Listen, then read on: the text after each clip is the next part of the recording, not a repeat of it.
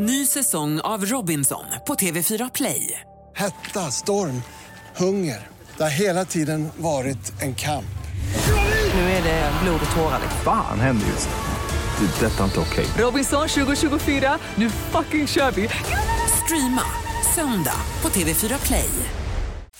Hej, jag heter Gry Forssell och du lyssnar inte på radiostationen Mix Megapol. I alla fall inte just nu, för du ska ju precis höra ett nytt avsnitt av Mord mot mord. Men först vill ju vi säga hej.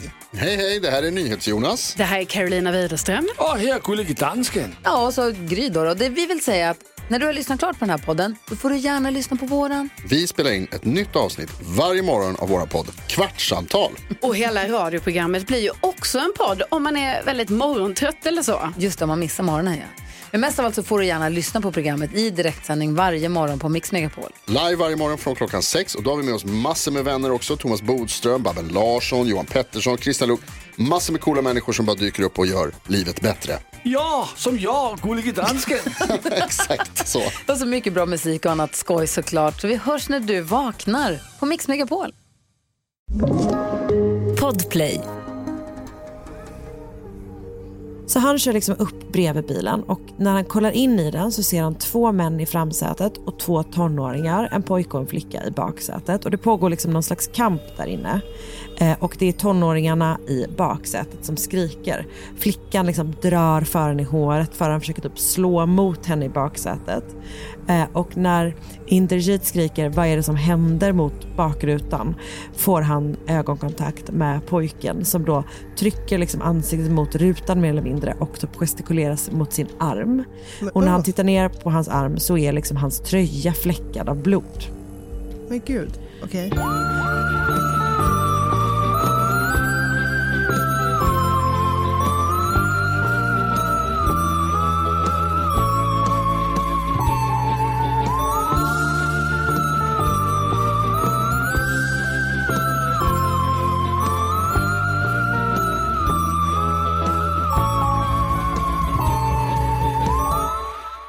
Hjärtligt välkomna till veckans avsnitt, eller hur Karin? Gud ja, alltså det Och hjärtligaste till veckans välkommet. avsnitt av en podd som heter Mord mot mord. Precis. Eh, och den här podden görs ju av dig, Anna Sandell, och av mig, Karin André. Och varje vecka pratar vi om mord, Bland annat. bland annat. Även om mycket annat. Hur mår du?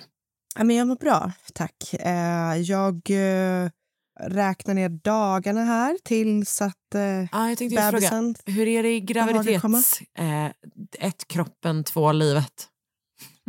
Ja, men det var liksom verkligen någonting som hände i helgen, så kändes det. Nu är du djupt Ehm, gravid. Djupt gravid. Nu är det ju tre veckor kvar. Gud, det är så Eh, sjukt, jag får eh, panik. Ja, det är så jävla sjukt. Panik var fel Men- ord. men, men nu känner jag, Jag så här, typ panik. alltså jag känner så här, jag, bara, jag är inte redo. Att det är liksom, nu, nu, nu kommer det. Vår nya, Nej, jag, vår nya lilla vår nya, familjemedlem. liksom, ja, en helt, en helt främling som ska liksom inkräkta i vårt liv. Alltså, verkligen. Alltså, det är liksom så här, vår IT. Faktiskt, lite så. Mm. Ja, men det känns, eh, och det känns också som att det, det kändes så himla långt bort, Ja. så himla länge, Ja. fram till så bara, ah, nej, nu, Nu är det typ nu. imorgon. Liksom. Japp. Ja. Har du, eh, har ni, liksom fix, är det mycket fix nu då? Boar du? Jag ska börja ordentligt med det på måndag, Mm. när jag inte jobbar längre. Eh, jag Oh har my inte God, orkat göra både och. det. Vad sa du? Bara det, att du går på Ja, föräldraledighet sjukt. nu. Nej, det är så sjukt. Det är så jävla Eh, sjukt. det är så jävla skönt. Det ska bli så skönt. Eh, Men vet du vad, men- jag tycker att du ska göra det på tisdag, för på måndag är, alla lediga. Så då tycker jag att du bara borde få Just vara det. ledig. Liksom. Nej, precis. Så Och jag börjar kanske inte prick på måndag, Nej. men ehm, eh, liksom, typ så. Eh, nej, men det, det, I helgen så fick jag så här, för då, vi håller på och eh, eh, bygger en garderob i Sigrids rum. Ni är så duktiga. Det, alltså det har varit en, en resa. och så skulle Oskar fixa det sista med den. Och så jag liksom höll mig borta med Sigrid medan han höll på att bygga här hemma. Och så till slut när jag var så trött så ringde jag. Du vet, var så här, nu, nu kommer vi hem. Liksom. Jag, jag klarar inte av att vara ute längre typ, och gå och sysselsätta barnet. Nej, Så han bara, uh, uh, jag har inte kommit så långt Nej. som vi kanske hade hoppats. Och inte jag bara. Jo, absolut. Det hade han verkligen. Men det var, alltså, det var som att... Eh, Det var som att han byggde typ eh, en eh, Noas ark i trä hemma. Det var så mycket träflisor. Alltså det var så mycket sågspån. Hela lägenheten var typ täckt av sågspån. Och så bara kände jag så här, tänk om jag föder barn nu. I sågspånen. I, och så vet jag bara, och vi Men du vet, bara det har bondkvinnor gjort i alla tider. alltså du vet, jag bara, så här, så måste vi akut lämna Sigrid till min mamma. Och så åker vi in till BB och så, bara, och så kommer vi hem från BB till det här. Men då hade någon fått åka dit och städa. Ja, Det jag tänkte så här, vem... Vem gör jag det? och tänkte så det, ja, men, ja, men, så jag har börjat liksom ändå närma mig tanken, vilket känns väldigt mysigt och helt sjukt. Eh, Hur mår du? Vet du vad, om det är så. Du, Du kommer du och städar. du får säga, du kan be mig att åka och städa. Det går bra. Men nu, har vi, nu är vi klara, så det behövs Okej. inte. Ah, vi klarade Gud vad bra, för jag är typ inte så bra på att städa. Vi klarade oss. Eh, bra. så Men- det är lugnt. Men jag vill ändå säga att, om, eh, att du kan säga till. Alltså, jag kommer inte in i en lägenhet för jag har ingen nyckel, men jag kan bryta min och städa. Det går bra. Absolut. Ah, bra. Det blir toppen. Eh, Hur mår du? jag mår bra tack. Det, är- det, är väl inga, det är inga konstigheter i den här Nej. situationen vi kallar livet, tycker jag. Nej. Eh, Vad härligt. ehm, har du tips, eller?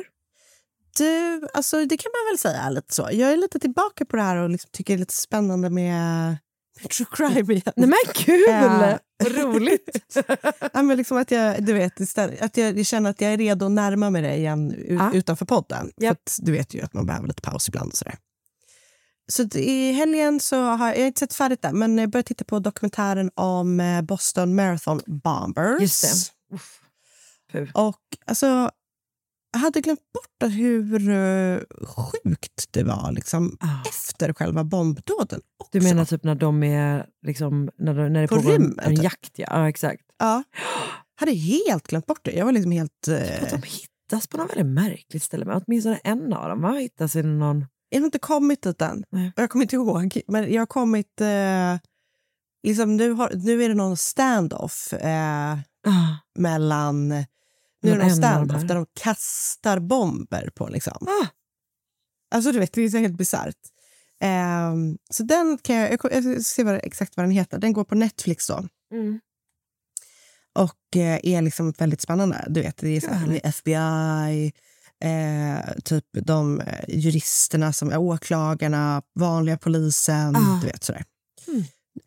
Eh, så den tycker jag ändå att jag kan eh, Ah. Tipsa om. Alltså Du jag, jag har ju bara sett klart The Murdoch uh, Murders som du tipsade Ja. om. Alltså så. Ehm, och det var ju eh, helt sjukt. Den, vet du vad? Så här känner jag aldrig med dokumentärer. Alla dokumentärer är för långa.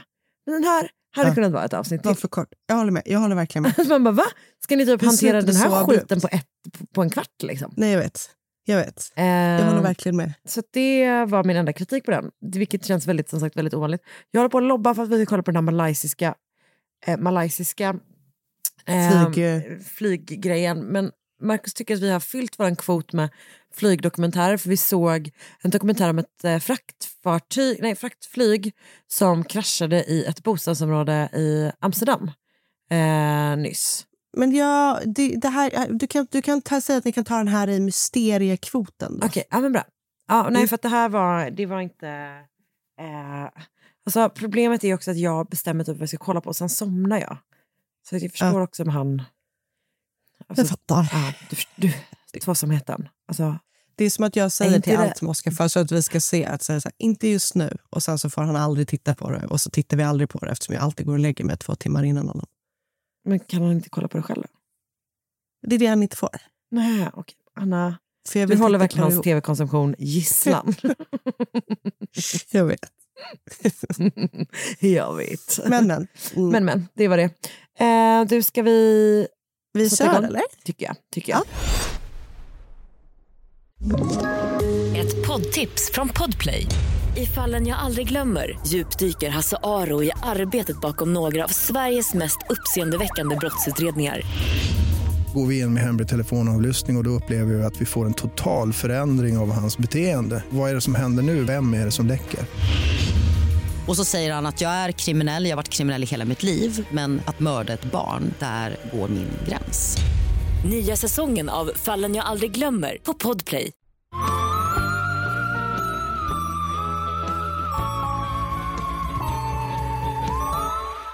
Familjen Amato var en helt vanlig familj boendes i Chuluuta i Florida.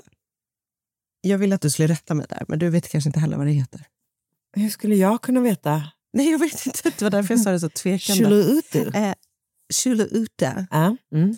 De bor i Florida där. Och mamman Margaret hade varit gift innan hon träffade pappan Chad och hade en son från då sitt första eh, äktenskap som hette Jason. Ah. Men när Chad och eh, Margaret träffades så tog sig eh, Chad an Jason som det var hans egna son och han adopterade även honom. då liksom. Och eh, Både Chad och Margaret arbetade inom sjukvården kan man säga för att han var... Eh, de, de, båda två jobbar med farmaka på olika sätt. Mm. Alltså sjukläkemedel, helt enkelt. Du, det är typ andra gången på så kort tid som du Som använder, jag använder det ordet. ordet Jag farmaka. vet. Och jag, jag vet och jag, det är kul också att jag känner mig lite mallig för att jag känner mig så smart. Alltså man, jag man det. ju sällan farmaka utan psyko, skulle jag säga. Exakt. Det Men det den va- finns ju sån farmaka också. Ja, men exakt. Men farm, det är liksom... Det är läkemedel helt enkelt. Exakt. But fancier. Ja, jag gillar det. Och det imponerar på mig med. but make it fancy. Ja. Så tänker jag. Mm. Och eh, Chad och Margaret får då eh, tillsammans ytterligare två söner som de döper till Cody och Grant. Och de föds, det är typ bara två år mellan dem och de blir också eh, väldigt nära varandra liksom som, eh, som individer, som kompisar helt enkelt. Eh, Jason å andra sidan, han är liksom lite äldre så han du vet, flyttade till college mycket tidigare och sådär. Och han verkar liksom sköta mer sitt egna medan de här...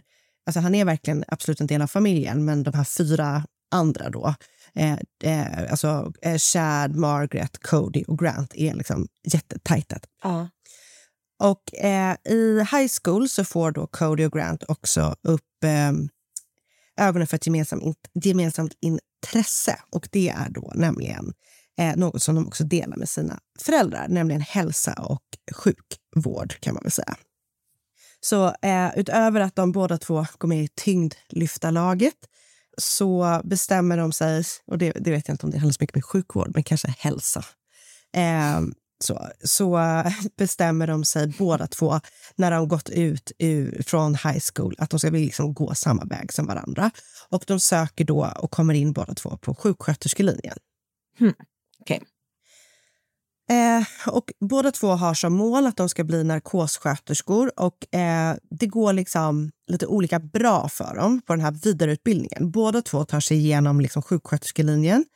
Men sen då när de liksom tar sin eh, vidare eller ska ta sin vidareutbildning då, så börjar det liksom splittras lite. För Cody tar sig då sin examen och blir narkossköterska medan Grant hoppar av eh, vidareutbildningen. Mm. Men även då om Grant hoppar av liksom vidareutbildningen till narkossköterska så blir han ju då ändå, han är ändå färdigutbildad sjuksköterska och han får då jobb på ett sjukhus. Men inte heller på det här sjukhuset när han väl har fått sitt jobb går det så särskilt bra för Grant. Mm. För eh, han blir avstängd från sin tjänst efter att sjukhusledningen då misstänkt att han stulit och felaktigt gett patienter eh, lugnande medicin helt enkelt. Mm. Och den här lugnande medicinen, det är samma typ av medicin som Michael Jackson fick en överdos av. Eller liksom överdoserades med, eller man säger. Mm. Eh, och den heter någonting Propofol eller någonting. Så det är liksom en, en lugnande medicin, men om den doseras, doseras fel så kan den vara liksom väldigt farlig för patienten. Och eh, när Grant då får frågan om han har delat ut den här medicinen eh, som då inte fått den ordinerad av en läkare så bekräftar han det och han säger att han har gett den här medicinen till patienter som han ansåg inte var tillräckligt avslappnade. Perfekt. Ja. Det är så jäkla konstigt att Ja. man gör det på eget bevåg helt enkelt. Ditt självförtroende får man lov att säga. Väldigt gott självförtroende. Ehm, så han får helt enkelt liksom sparken från sitt jobb eh, och han blir då också gripen för stöld för han har ju då liksom stulit medicin helt enkelt från sjukhuset. Eh, men han släpptes, liksom, han, han friades från de misstankarna för det verkar som att sjukhuset typ inte riktigt orkade göra en grej av det. Du vet, sådär. Men så hans framtid som ändå sett liksom helt okej lovande ut fram tills det här blir helt plötsligt, du vet så här, inte alls lika självklar. Eh, och när man väl har fått sparken för stöld och också då felaktigt medicinerat patienter så antar jag att det inte är helt lätt att få jobb inom sjukvårdsbranschen. Så han liksom är helt enkelt snart 30 år gammal, bor hemma hos sina föräldrar och har inget jobb och har inga pengar. Så att han har liksom not very great, helt Nej. enkelt. Men han har en väldig tur, för att han har då en familj som är otroligt stöttande och som bestämmer sig för att hjälpa honom på det sätt som de kan. Och Grant har själv en idé om hur han ska försörja sig nu när han då liksom inte kan göra det han är utbildad till. Och det är då genom att spela tv-spel på en sida som heter Twitch. Och det är då liksom en sajt för olika sorters livestreaming, men där man då bland annat kan spela då för pengar. Ehm, så för att Grant ska komma igång med det här så bestämmer sig hans bror och hans pappa för att de ska liksom skjuta till pengar så att han kan köpa det han behöver. Så att han får pengar både för eh, typ utrustning till eh, liksom hur han filmar sig. Det är väl en sån, här, sån eh, eh, stol som ser ut som en racerstol. Och, Alltså äntligen får vi höra Anna Sandell beskriva e-sport. Alltså, Alltså jag kände, jag visste att du skulle tycka jag lät så gammal. vi har det, alla längtat. Men vi, vadå, är Twitch typ den mest kända sidan eller? Alltså vet du om att jag, jag har alltså DJat Jag vet att du har varit på e-sport, Nej, alltså jag har, VM eller lyssna någonting. Nu, lyssna nu. Ja. Jag har DJat på Twitch um, Dreamhack efterfest. I Jönköping. Coolt, Karin. Så det var bara liksom, alla såna e-sportsstjärnor. Men det var, det var jättespännande för att det var liksom såna superstjärnor där och man hade ingen an- alltså jag hade ingen aning om vem någon var för jag har ju aldrig liksom varken kollat på streamers eller typ alltså, tävlingar överhuvudtaget. Eh, det var väldigt, eh, det var, det var intressant. tackar du mig då? För det, uppenbarligen så vet inte du heller någonting om hur det funkar på riktigt. Så jag vet ju mer än du ändå. Jag har ju ändå varit där. Jag frågade dem ju Ja. frågor. Men jag tänker Men. att det kanske finns andra som lyssnar på den här podden som eh, inte vet det. Verkligen, verkligen sant. I alla fall. I alla fall. Stol som ser ut som rymdskepp. Kamera. Eh, jag, sa, jag sa racerstol, alltså racerbilstol. Men Ja. okej. Ehm, diverse utrustning och då så att han kan betala för att, så att han kan göra reklam för sig själv, liksom, så att folk ska börja titta på honom. Ja. Eh, så både hans brorsa och hans pappa så här, pumpar ut pengar till Grants nya så kallade jobb och han köper massa saker på deras kreditkort. Och Det är liksom inte några småsummor utan det är liksom ganska mycket pengar. Och Det måste ändå ha känts som att de kastade bort pengarna. För jag tänker att det är lite samma som att jag är så här... Eh, jag har bestämt mig för att jag kommer inte jobba på ett vanligt jobb utan jag ska bli influencer. Och det kan ju lyckas, men jag menar chansen är ju ganska liten att eh, det funkar. Jag ska säga att för alla utom du. Tack. Det var det jag hoppades att Jag skulle tyckte att det säga. var så härligt om du satsade på din egna karriär. Liksom. Ja. Det tycker jag att du borde. Tack, Karin. Mm. Okej, Ta, bra. Tack. ta alla mina pengar. Okej. Okej. Eh, nej men, eh, och det är ju liksom också så då att det går inte super för Grant på Twitch heller. För som mest tjänar han typ 150 dollar i månaden på den här karriären han gör online. Men det är inte så att han inte gör andra saker på nätet för han hittar snabbt ett annat intresse som han lägger all sin tid på och väldigt mycket av sin pappa och sin brors pengar på. Nämligen en tjej han träffar på nätet. Aj då. Och tjejen han träffar är en tjej som går under namnet Sylvie och hon är en bulgarisk online-modell, eller vad man ska säga. Hon har en profil på något som, jag vet inte vilken sajt, men något som jag antar är som Onlyfans. Och Grant blir helt tokig i henne. Mm. Han börjar betala stora summor pengar för att få tala med henne. Och du vet, hon tar alltså, bra... Mycket, det kostar mycket helt enkelt att vara i kontakt med henne. Han, eh, hon tar betalt per minut och varje gång han pratar med henne så liksom kostar det upp till alltså kostar flera hundra dollar varje samtal. Upp till 600 dollar betalar han för enskilda tillfällen liksom, bara för att vara i kontakt med henne. Och de här pengarna tar han då från hans pappas och hans brors konto. Och utöver för att betala då för sina tokens som gör att de då kan bara prata med varandra så eh, skickar han också cash till henne eh, så att hon kan köpa olika underkläder och sexleksaker som hon sen ska då ha på sig och använda sig av under deras liksom, träffar. Mm. Och han verkar inte heller förstå att Silvia antagligen struntar i vem han är och att han heller inte är den enda hon pratar med online. För han framställer sig som en helt annan person än den han egentligen är för att hon liksom ska tycka att han är intressant. Mm.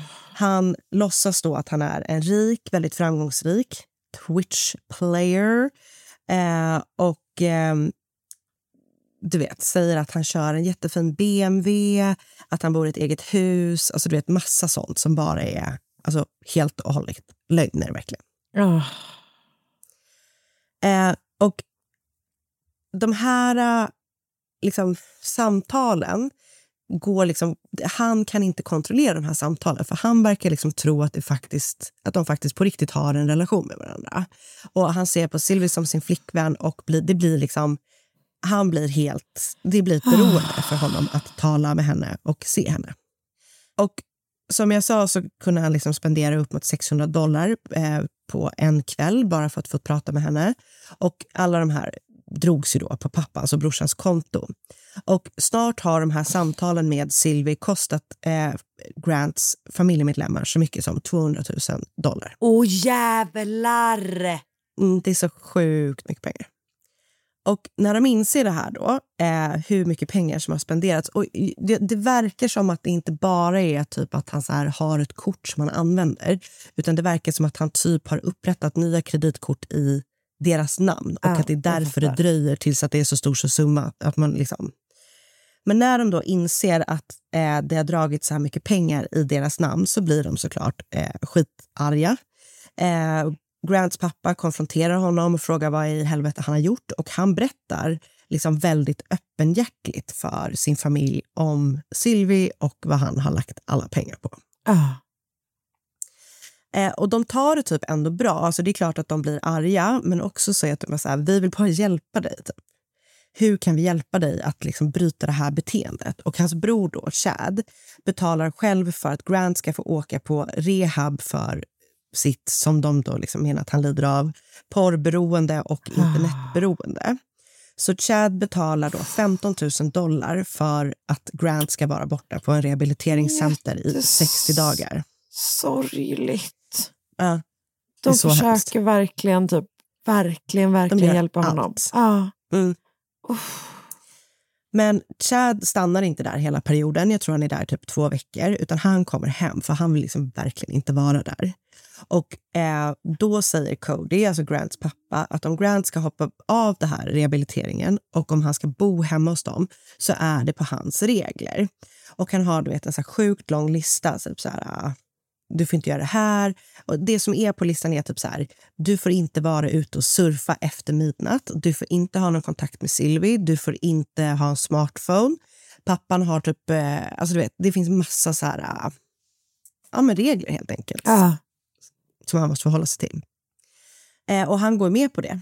Eh, och är bara typ, eh, du vet, fine med det. Eller fine är han väl inte med det, men han säger att han är fine med det. Ja. Han får däremot höra typ att... ehm, eh, eller så här, familj, familjen kontaktar också Silvi och berättar typ så här äh, att vad, vad som har hänt helt enkelt. Och, och, och typ hon är ju bara... Alltså, vet, det, och det gör inte Grant glad.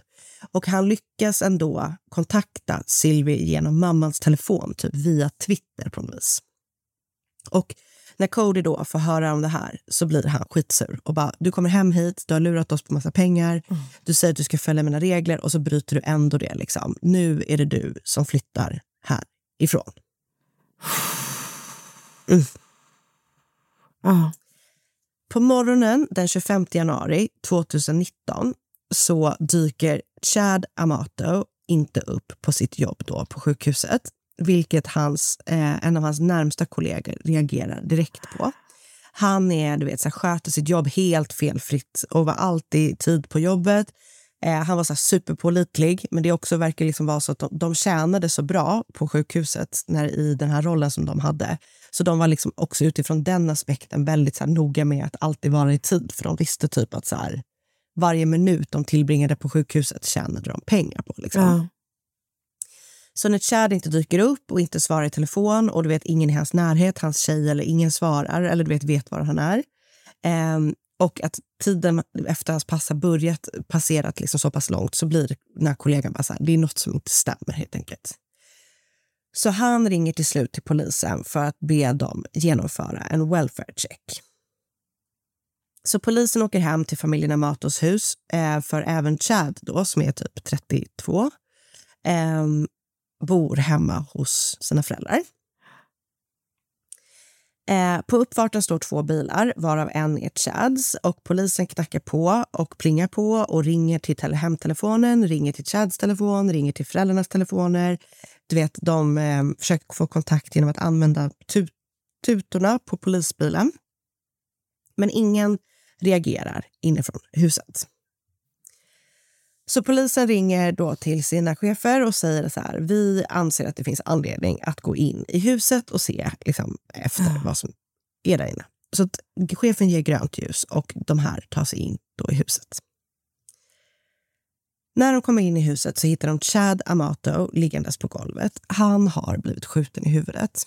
Sen hittar de mamman Margaret. Även hon har blivit skjuten i huvudet i sitt arbetsrum. Och till sist hittar de även Cody skjuten till döds i huvudet i ett förråd inne i huset.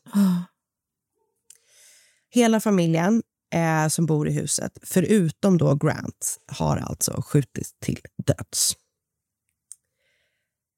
Till slut så lyckas polisen hitta Grant på ett hotell.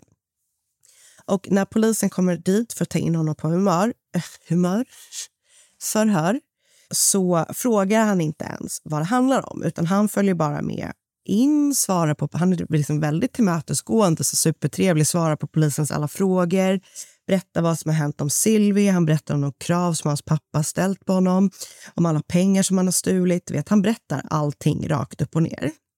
Han berättar också att pappan har blivit så väldigt arg på honom. Han har bett, sagt att pappan har då bett Grant att lämna huset. Men han berättar också då att hans bror Cody har sagt att han skulle ta hand om det. Vad det nu skulle bet betyda förklarar Grant inte. Men när polisen då berättar att alla har hittats döda i huset så säger Grant eh, att det måste ha varit så att Cody då skulle försvara Grant inför deras föräldrar och därför dödat dem och sen då tagit sitt egna liv. Och de som har undersökt brottsplatsen kunde senare också intyga att brottsplatsen absolut kunde liksom läsas som att någon hade försökt få det att se ut som att Cody mördat föräldrarna och sen sig själv. Men att det var väldigt tydligt att det inte var så. För han, när Cody hittades så hade han på sig ett hölster, men det satt fel. För du vet, det satt som att han skulle egentligen vara vänsterhänt fast han var högerhänt och hölstret är typ inte alls blodigt. Så att, du vet, det var tydligt, fast hela hans kropp var väldigt blodig så det var tydligt att det hade satts dit efter. Alltså det är väldigt mycket så här, äh, sånt Ah. som liksom bara visar att så här, nej men det är inte han som är gärningsman. Det är också typ att eh, Codys tumme eller något av hans fingrar har blivit avtorkade vilket man då tolkar som att det har använts för att låsa upp hans telefon och du vet sådana saker. Just det. Ehm, så att ja, det är liksom massa sådana tekniska spår som gör då att man så kan utesluta att det faktiskt var Cody som var den skyldiga. Däremot så finns det istället tekniska bevis, till exempel från en hårddisk som eh, har tillhört Grant eh, i huset, att den har liksom aktiverats eh, i huset eller på, liksom på något vis. Eh, och att man då kan se att Codys telefon har kopplats in i Grants dator efter att man vet att eh, familjen har blivit mördad. Och på så vis kan man då knyta Grant till brottsplatsen. Och det finns massa andra liksom, spår och du vet sådär. Men det är då två ganska tydliga saker. Så Grant greps då eh, för mordet på sin pappa, sin mamma och sin bror och ställs senare också då inför rätta för de här tre morden. Åklagarna hävdar att han ville straffa sina föräldrar och, eller hämnas på dem för att de då har stoppat hans så kallade relation till Silvi och att det var därför han mördade dem. Han själv nekar till att han var skyldig och hans försvarare försöker peka liksom på massa olika saker som då skulle kunna tyda på att det är någon annan som är skyldig till morden. Men trots det då och trots Grants nekande så döms han eh, för mordet på alla tre och fick tre gånger eh, livstid utan chans till frigivning. Så han sitter alltså i fängelse idag och förnekar fortfarande sin inblandning i mordet på sina föräldrar och sin bror. När han dömdes så ska han enligt källor ha sagt My family has been blaming me for months for ruining, ruining their lives, stealing and not following the rules of their home so I might as well be blamed for this too.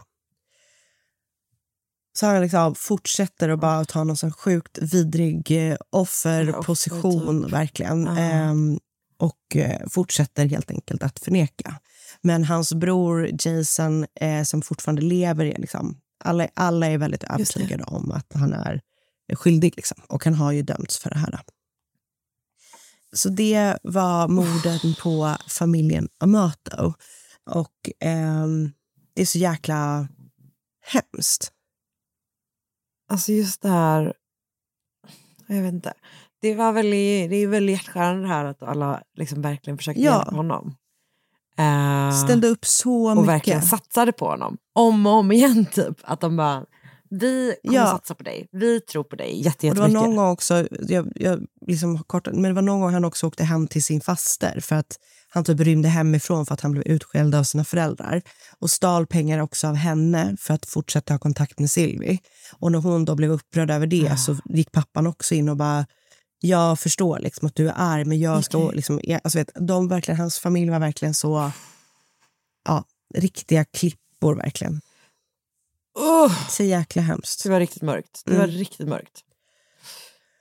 Eh, och jag har läst Grant Amato annihilated his family over a webcam model av Chill Clinton på Crime Wire. Eh, olika Wikipedia-sidor. Och sen så har jag läst flera olika artiklar på en sida som heter Law and Crime. Och sen har jag lyssnat på eh, Southern Fried Homicide. Det avsnittet heter Cold Blooded Fam- Family Annihilator, Grant Amato. Och så har jag lyssnat på Monsters och det avsnittet heter också bara Grant Amato. Och sen har jag lyssnat på ett avsnitt av Court Junkie och det avsnittet heter The Obsession. Uff. Du, tack snälla. Tack själv. Poddtips från Podplay. I podden Något Kaiko garanterar östgötarna Brutti och jag, Davva, dig en stor dos skratt. Där följer jag pladask för köttätandet igen. Man är lite som en jävla vampyr. Man har fått lite blodsmak och då måste man ha mer.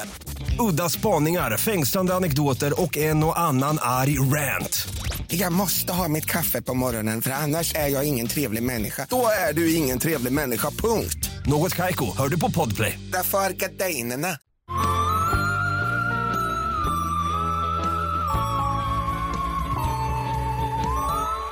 Vid halv sju på kvällen den 26 augusti 1978 så blir 23-åriga Inderjit Singh Noato omkörd av en senapsgul Fiat i hög fart i närheten av Loia-sjukhuset i Delhi i Indien.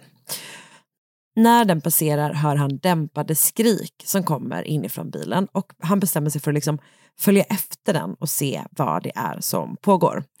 Eh, jag tror att han sitter på en, eh, en skoter. Så han kör liksom upp bredvid bilen och när han kollar in i den så ser han två män i framsätet och två tonåringar, en pojke och en flicka i baksätet. Och det pågår liksom någon slags kamp där inne. Eh, och det är tonåringarna i baksätet som skriker. Flickan liksom drar föraren i håret, föraren försöker typ slå mot henne i baksätet.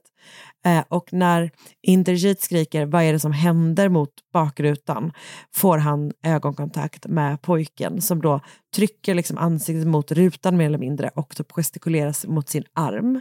och när han tittar ner på hans arm så är liksom hans tröja fläckad av blod. Men gud, okej. Och innan han hinner göra något mer så accelererar bilen och du vet så här, kör mot rött typ och sicksackar sig fram i hög fart genom Delhis liksom, kaosartade trafik. Och det gör då att Inderjit tappar bort den.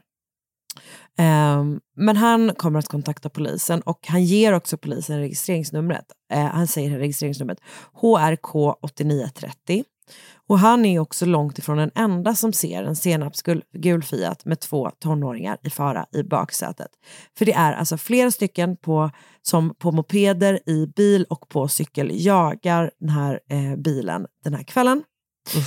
Och eh, en man är så nära att han, liksom, alltså han får tag på dörrhandtaget på pojkens sida när bilen typ gasar iväg. Så det är liksom, Nej. de är så sjukt, sjukt nära. Liksom.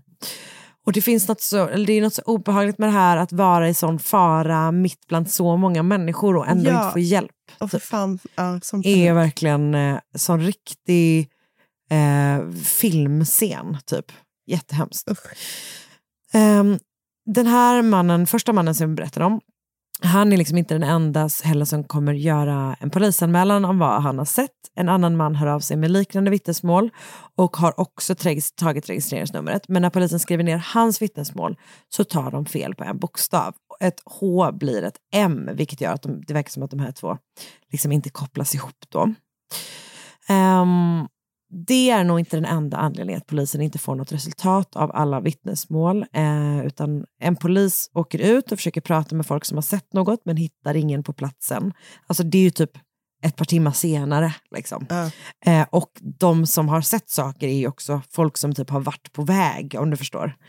Ehm, och sen är det typ att en, an, så en annan polis bestämmer att eh, de, de, hamnar, de här anmälningarna hamnar på två olika polisdistrikt och ett av polisdistrikten bestämmer så här, eh, nej men det här är typ inte vårt område. Och någon annan polis tror att det nog handlar om ett familjebråk och bestämmer sig för att inte gå vidare med det.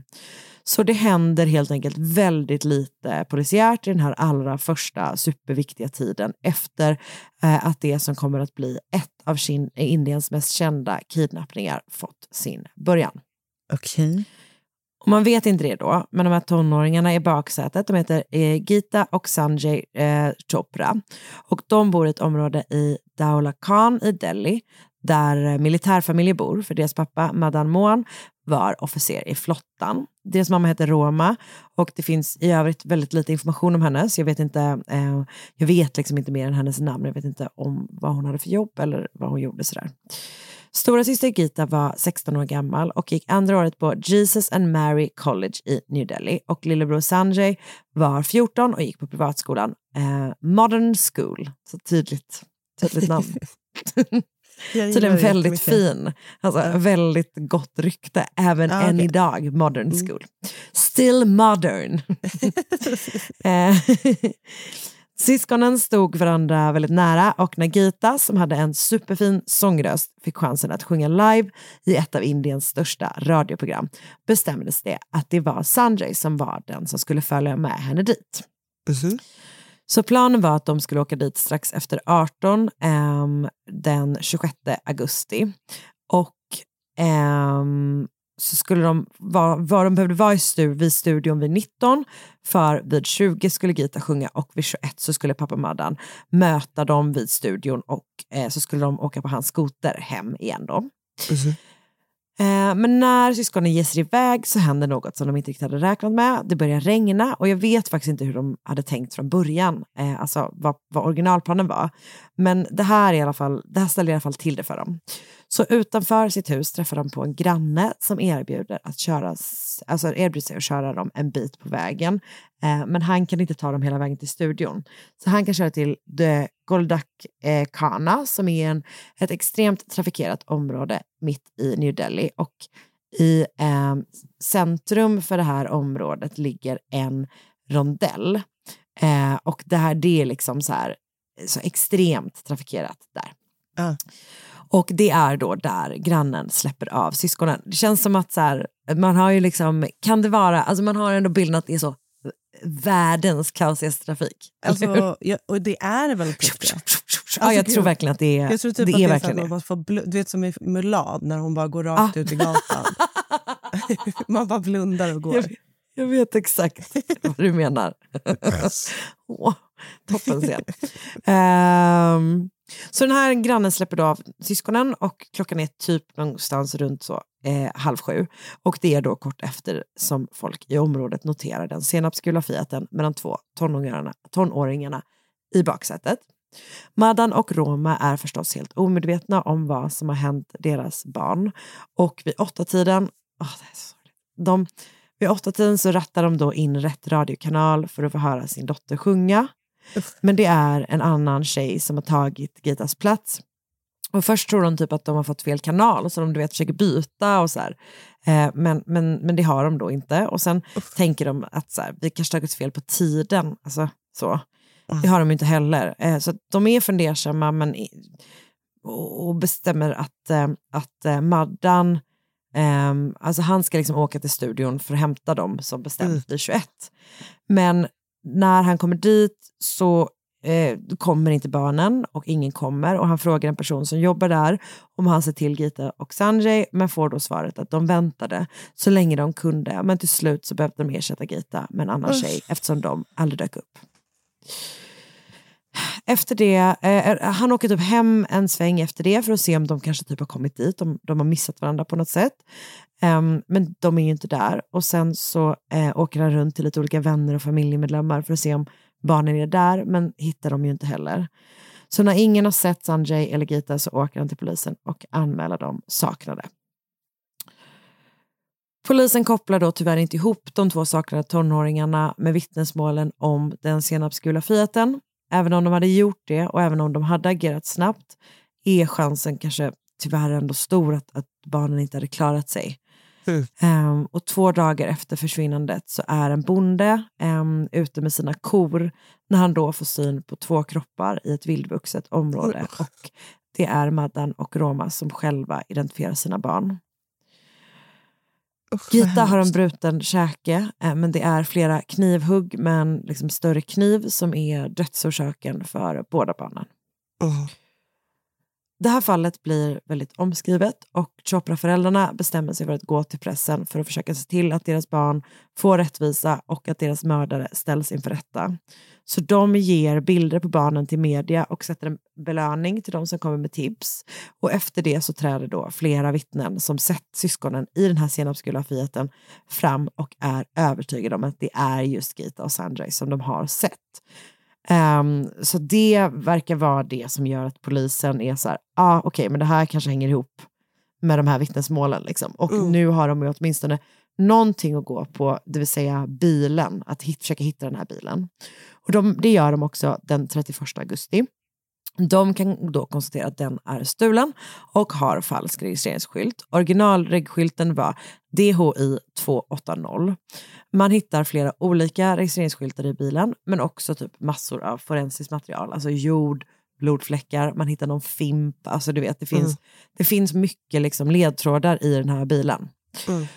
Och eh, polisen har också då tur i att hur detaljerat alltså många vittnen kan berätta. Alltså, det är liksom de, de som såg det här hända, det känns som att många gjorde liksom en grej av att verkligen lägga detaljer på minne, minnet, lägga hur de ansvariga och även offren såg ut på minnet. Sådär. Uh. Eh, så de kan då berätta hur de här männen såg ut och snart har polisen en idé om vilka som skulle kunna vara gärningspersonerna.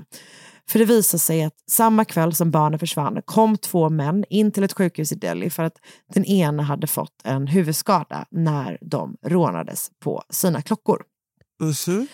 Männen kom med en bil som hade registreringsnumret DHI 280, eh, vilket var då eh, originalregskylten på den här eh, gula bilen man hittade. Och efter en undersökning säger de att de vill lämna sjukhuset trots att läkaren tycker att den skadade mannen ska stanna kvar över natten. Så istället följer två polismän med duon till den platsen där de har sagt sig blivit rånade. Där tycker inte polisen att det finns något tecken på typ någon kamp, alltså det finns inga blodspår eller sådär och det tycker de är konstigt. Mm. Så att man bestämmer att männen ska komma till polisstationen klockan tio dagen efter för att fortsätta med det här ärendet, men de dyker aldrig upp. Och då åker polisen för, till, de här, liksom, till de hemadresser som de har uppgivit. Eh, de visar sig vara falska. De eh, kollar upp deras namn och namnen är också falska. Polisen ger i alla fall media bilder på de två misstänkta och de börjar spridas i Indien, äh, Indien och det är verkligen så upprorsstämning. Man är delvis besviken på hur polisen hanterat anmälningarna från början och delvis också förstås vansinniga på att två barn mördats på det här fruktansvärda sättet. Um, och det gör att liksom, det känns som att den här jakten på de här mördarna är lite det är inte bara polisen som driver den, utan Nej. det finns många som vill hitta de här två. Liksom. Trots det så tar det några veckor innan de faktiskt lokaliseras. Men den 8 september hoppar två män på ett tåg i närheten av stan Agra, drygt 5, 25 mil söder om Delhi.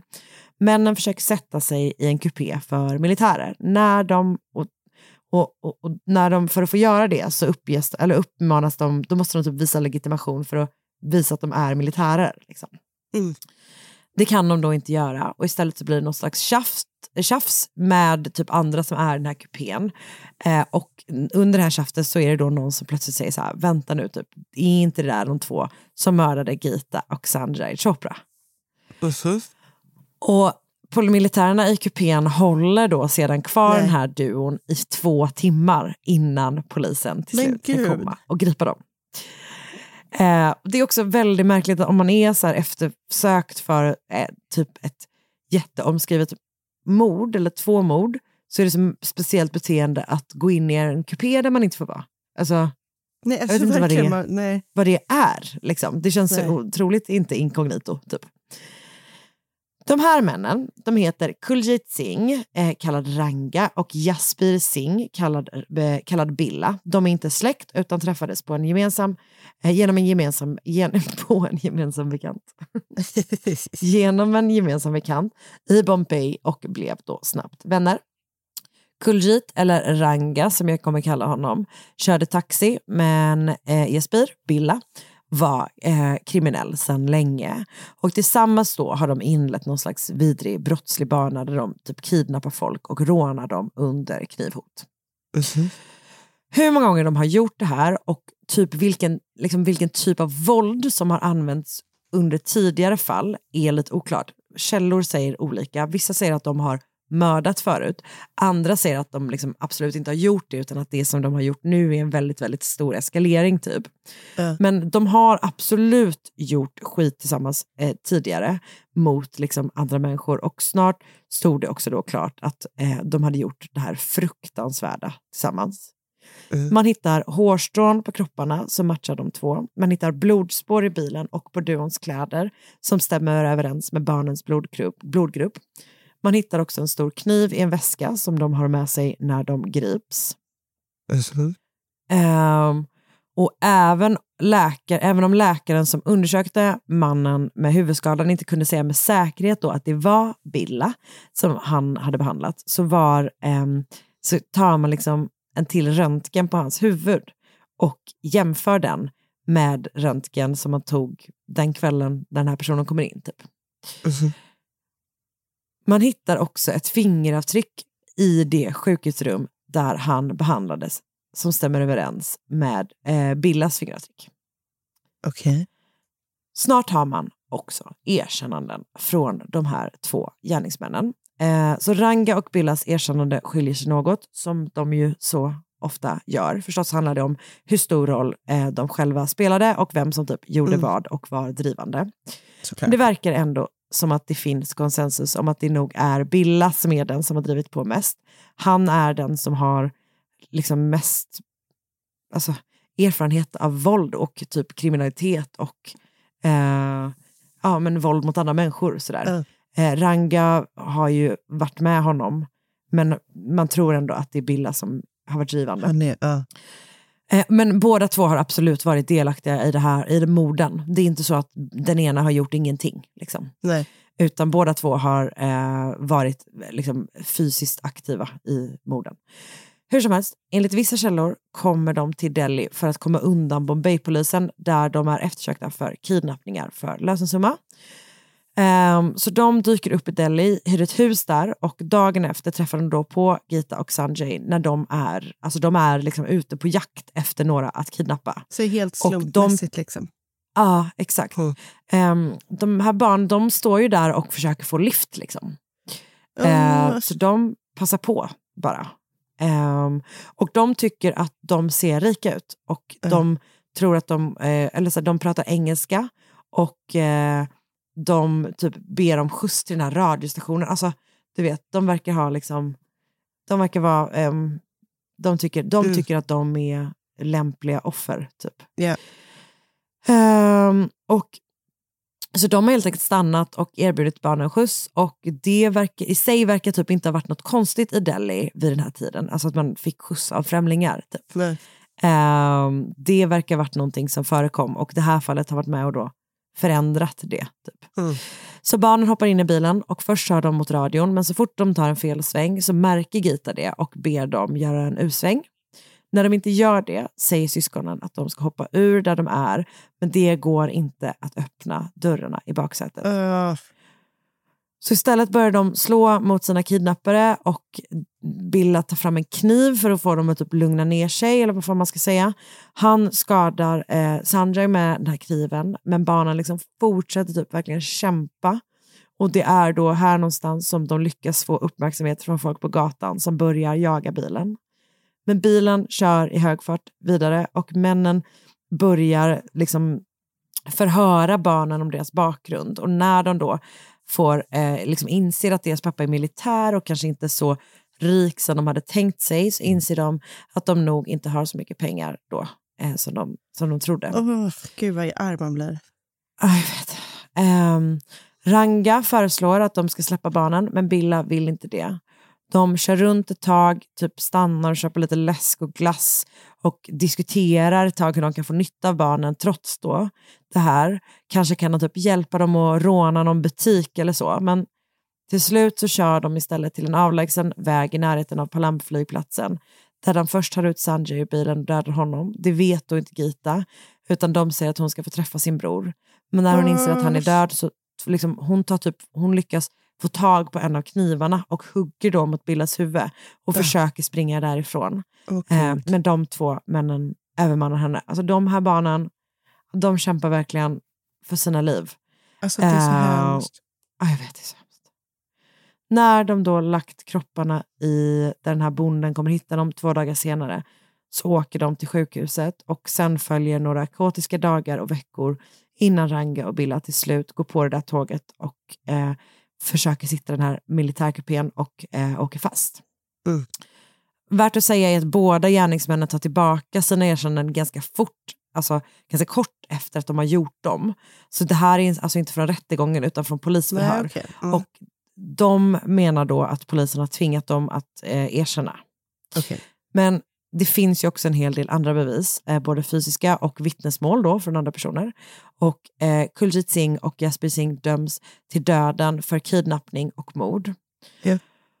De överklagar, men domen står fast och de två eh, hängs båda två den 31 januari 1982. Mm. Det här fallet det kallas eh, Ranga och Billa-fallet och det blir liksom enormt i Indien. Det påverkar samhället och hur man tänker kring säkerhet och främlingar och du vet hur- vem man kan lita på och massa olika sådana saker. Um, det blir också någon slags kulturell referens som fortfarande typ används idag. Alltså det, är liksom, det är någon slags begrepp typ nästan. Ehm, och Gita och Sanjay Chopra tilldelas Kitri Chapra-utmärkelsen postumt. Det är en militär medalj som delas ut för tapperhet eh, utanför slagfältet. Och varje år sedan 1978 delas också Sanjay Chopra och Gita Chopra-utmärkelserna ut som en del av The National Bravery Award som tillägnas personer under 18 år som mot alla odds visat på stort mod och stort tapper. Åh, jag orkar inte. Jag vet. Fy fan vad hemskt. Ah, jag vet. Det är så sorgligt. Eh, jag har lyssnat på podden The Desi Crime Podcast, avsnitt 5. Eh, jag har läst en väldigt omfattande artikel från 78, liksom från kort efter att de har gripits, på India Today, skriven av Dilip Bob och Asoka Reina. Sen har jag läst på, eh, eller på blogg.ipleaders.in, finns en tidslinje för de här första dagarna som jag använt mig av. Och så har jag läst domen från Högsta domstolen och, och sen en hel eh, massa på Wikipedia. Gud vad hemskt. Det var morden på Gita och Sanjay Chopra eller Ranga och Billa. Ehm, Det var jag sorgligt. vet. Jag vet. Tung. Tungt. Väldigt tungt. Ja, jag vet. Jättesorgligt. Det, är Så som sagt, jäkla det var den här, sorgligt. alltså det, det var just den här eh, just den här scenen att de liksom är så nära att få hjälp. Nej. Ja. It's too much. Japp. Ehm, Okej. Tack för att du lyssnade och tack Ja, till tack. er andra som lyssnade. Tack Karin. Ehm, Vi hörs vi om en hörs igen vecka nästa igen. vecka. Ja, men det gör vi. Det ser jag fram emot. Hej då! Ja, Hej då! Podplay. Poddtips från Podplay. I fallen jag aldrig glömmer djupdyker Hasse Aro i arbetet bakom några av Sveriges mest uppseendeväckande brottsutredningar. Går vi in med hemlig telefonavlyssning och, och då upplever vi att vi får en total förändring av hans beteende. Vad är det som händer nu? Vem är det som läcker? Och så säger han att jag är kriminell, jag har varit kriminell i hela mitt liv men att mörda ett barn, där går min gräns. Nya säsongen av Fallen jag aldrig glömmer på Podplay.